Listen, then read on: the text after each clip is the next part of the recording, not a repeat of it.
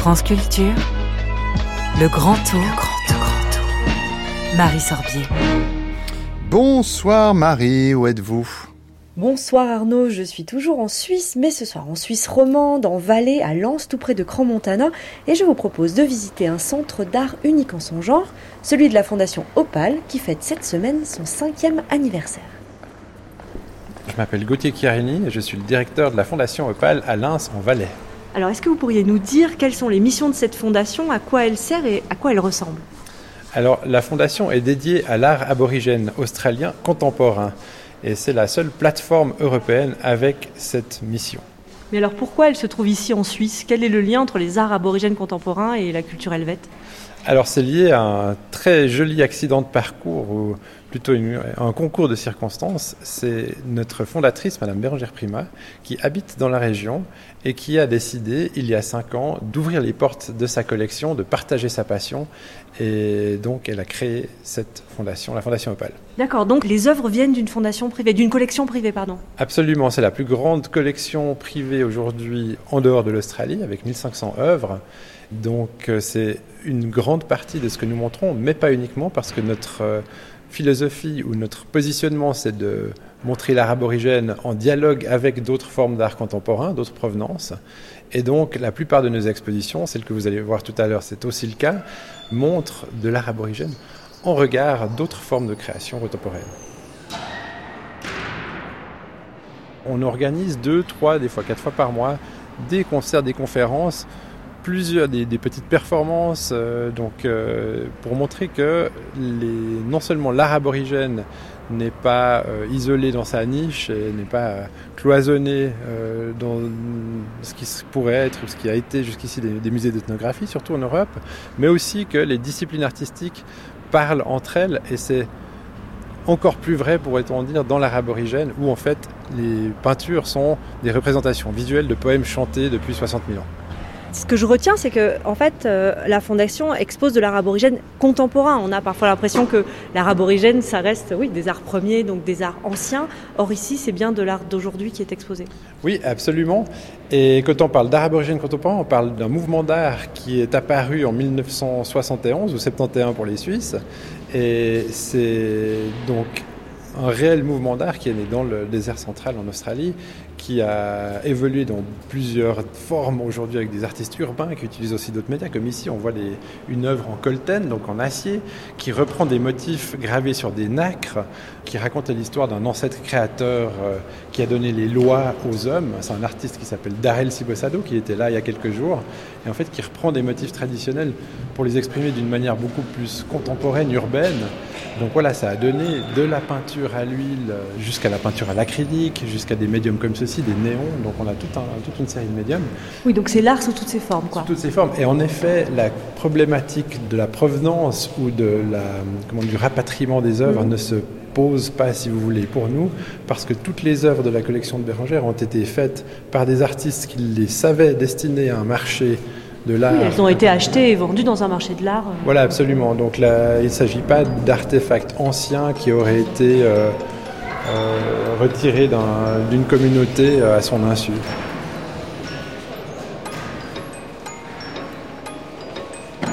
Si on a vraiment euh, euh, fait le postulat de montrer l'art aborigène comme art contemporain à parité avec de l'art contemporain beaucoup plus conceptuel, peut-être ironique, qui viendrait d'ailleurs d'Europe ou de l'Occident ou, ou d'autres parties du monde.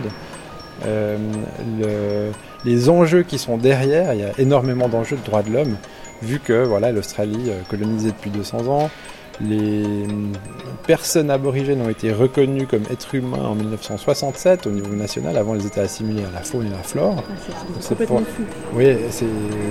c'est pas si vieux. Hein. Qu'est-ce qu'on entend finalement exactement par euh, aborigène ? Est-ce qu'il y a une définition précise ? Donc une personne aborigène en Australie est une personne qui se considère elle-même comme telle, qui est euh, considérée par une communauté euh, comme leur appartenant et euh, qui a en effet un ancêtre ou plus aborigène. Donc il faut ces trois facteurs. Mais par exemple, les artistes avec lesquels vous travaillez, puisque vous travaillez avec des artistes contemporains, donc vivants, comment ils se définissent, eux ? Alors justement, c'est presque... Chaque artiste aura sa propre définition.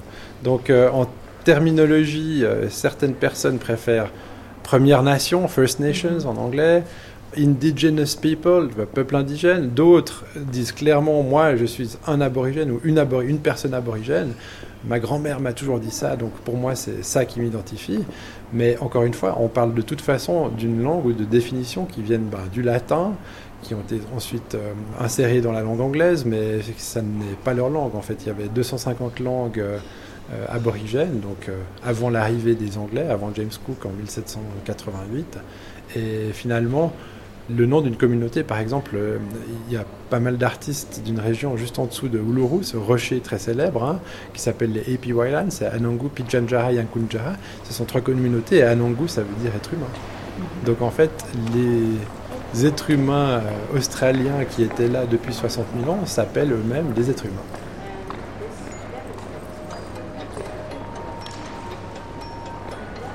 Monsieur, bonjour. Est-ce que vous pourriez nous dire ce que vous êtes en train de regarder ? Eh bien, je suis en train de regarder, un, je dirais, ce que j'en comprends moi, un dialogue d'œuvres entre un styliste euh, suisse, euh, qui travaille sur Paris d'ailleurs, Kevin Germanier, et puis un artiste aborigène dont je lis avec vous le nom, Marie Tianou Lemon.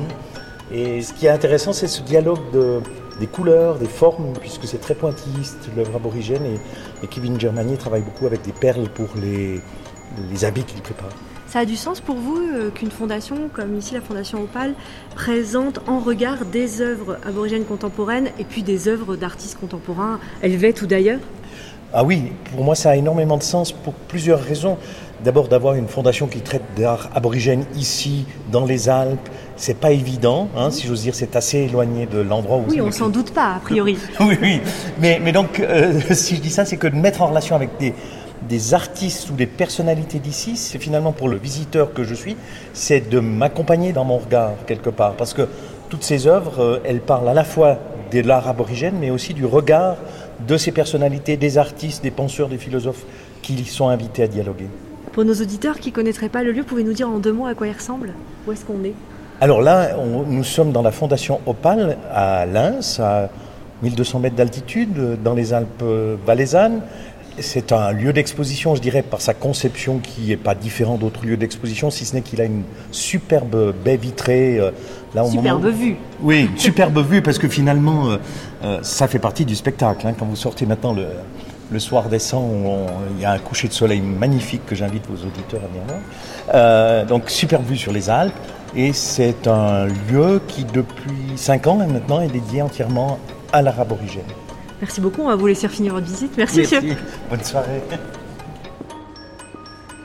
Bonjour, Marie Berceron, je suis médiatrice culturelle ici à la, à la Fondation Opale. Alors, est-ce que vous pouvez nous présenter peut-être deux œuvres qui vous semblent caractéristiques de cette exposition ? Oui, je vais vous présenter un duo euh, de l'artiste euh, Chiharu Shiota et euh, d'un autre artiste euh, aborigène. Euh, mais allons-y, Alors, euh, on y allons-y va. directement. Peut-être, c'est mieux de les voir. Oui. C'est tout à fait. Cette œuvre-là est l'œuvre en fil rouge. Ok. On va les regarder depuis, euh, depuis ici. Alors, le point de vue pour voir les deux œuvres, c'est ici. Alors, je m'installe. Donc, il y a à ma droite une œuvre en fil rouge. Ça te semble être euh, une maison, j'imagine. Et à ma gauche, une toile peinte pointilliste sur fond bleu. Alors, euh, qu'est-ce que c'est ce duo ? Alors, donc déjà, c'est, euh, il faut parler de peut-être euh, la personnalité qui a choisi ces deux œuvres. C'est euh, Avi Alkan, qui est directeur euh, actuel du Grand Théâtre de Genève. Et en fait, euh, il a d'abord choisi une toile de Jimmy euh, Chapalchari, qui en fait représente euh, un cycle Tingari. Ce sont en fait euh, des formes labyrinthiques créées euh, en ligne de points blancs sur fond euh, complètement uni bleu. Et en fait, euh, ces cycles Tingari renvoient euh, aux histoires des ancêtres Tingari, des ancêtres créateurs de la Terre. Ce sont euh, les chemins qu'ils créent, mais aussi des histoires chantées, des histoires dansées de ces chemins. Donc ce sont comme euh, un lien entre euh, la danse, le chant, la cérémonie, la peinture cérémonielle qui euh, finalement se révèle euh, sur cette toile. Et alors en face de cette œuvre bleue et blanche, on a cette maison en fil rouge, voilà, cette maison. Alors, c'est peut-être plutôt une grande installation euh, composée uniquement euh, de fils rouges qui sont suspendus en fait depuis euh, une partie euh, supérieure. Et dans cette partie supérieure, on a finalement euh, tout le motif de la toile qu'on a décrite juste avant, ah, euh, qui a été repris euh, par l'artiste japonaise vivant à Berlin. Donc c'est Chiharu Shiota qui est venue en fait euh, faire cette installation in situ pour euh, cette exposition. Euh, Chiharu, elle nous parle souvent en fait euh, du fil qui nous lie les uns les autres, euh, cette idée euh, d'universalité finalement, mais aussi euh, un travail très fort sur euh, la thématique de la mémoire, qui est aussi finalement reprise dans les œuvres aborigènes, surtout les œuvres du désert comme euh, celle ci présente, qui finalement euh, rappelle euh, le travail des ancêtres, qui relie finalement passé, présent, futur. Le centre d'art de la Fondation Opale et ses multiples activités vous accueillent du mercredi au dimanche et l'exposition High Five se visite jusqu'au quatorze avril deux mille vingt-quatre. Suite du Grand Tour demain, Marie Sorbier, où serez-vous ?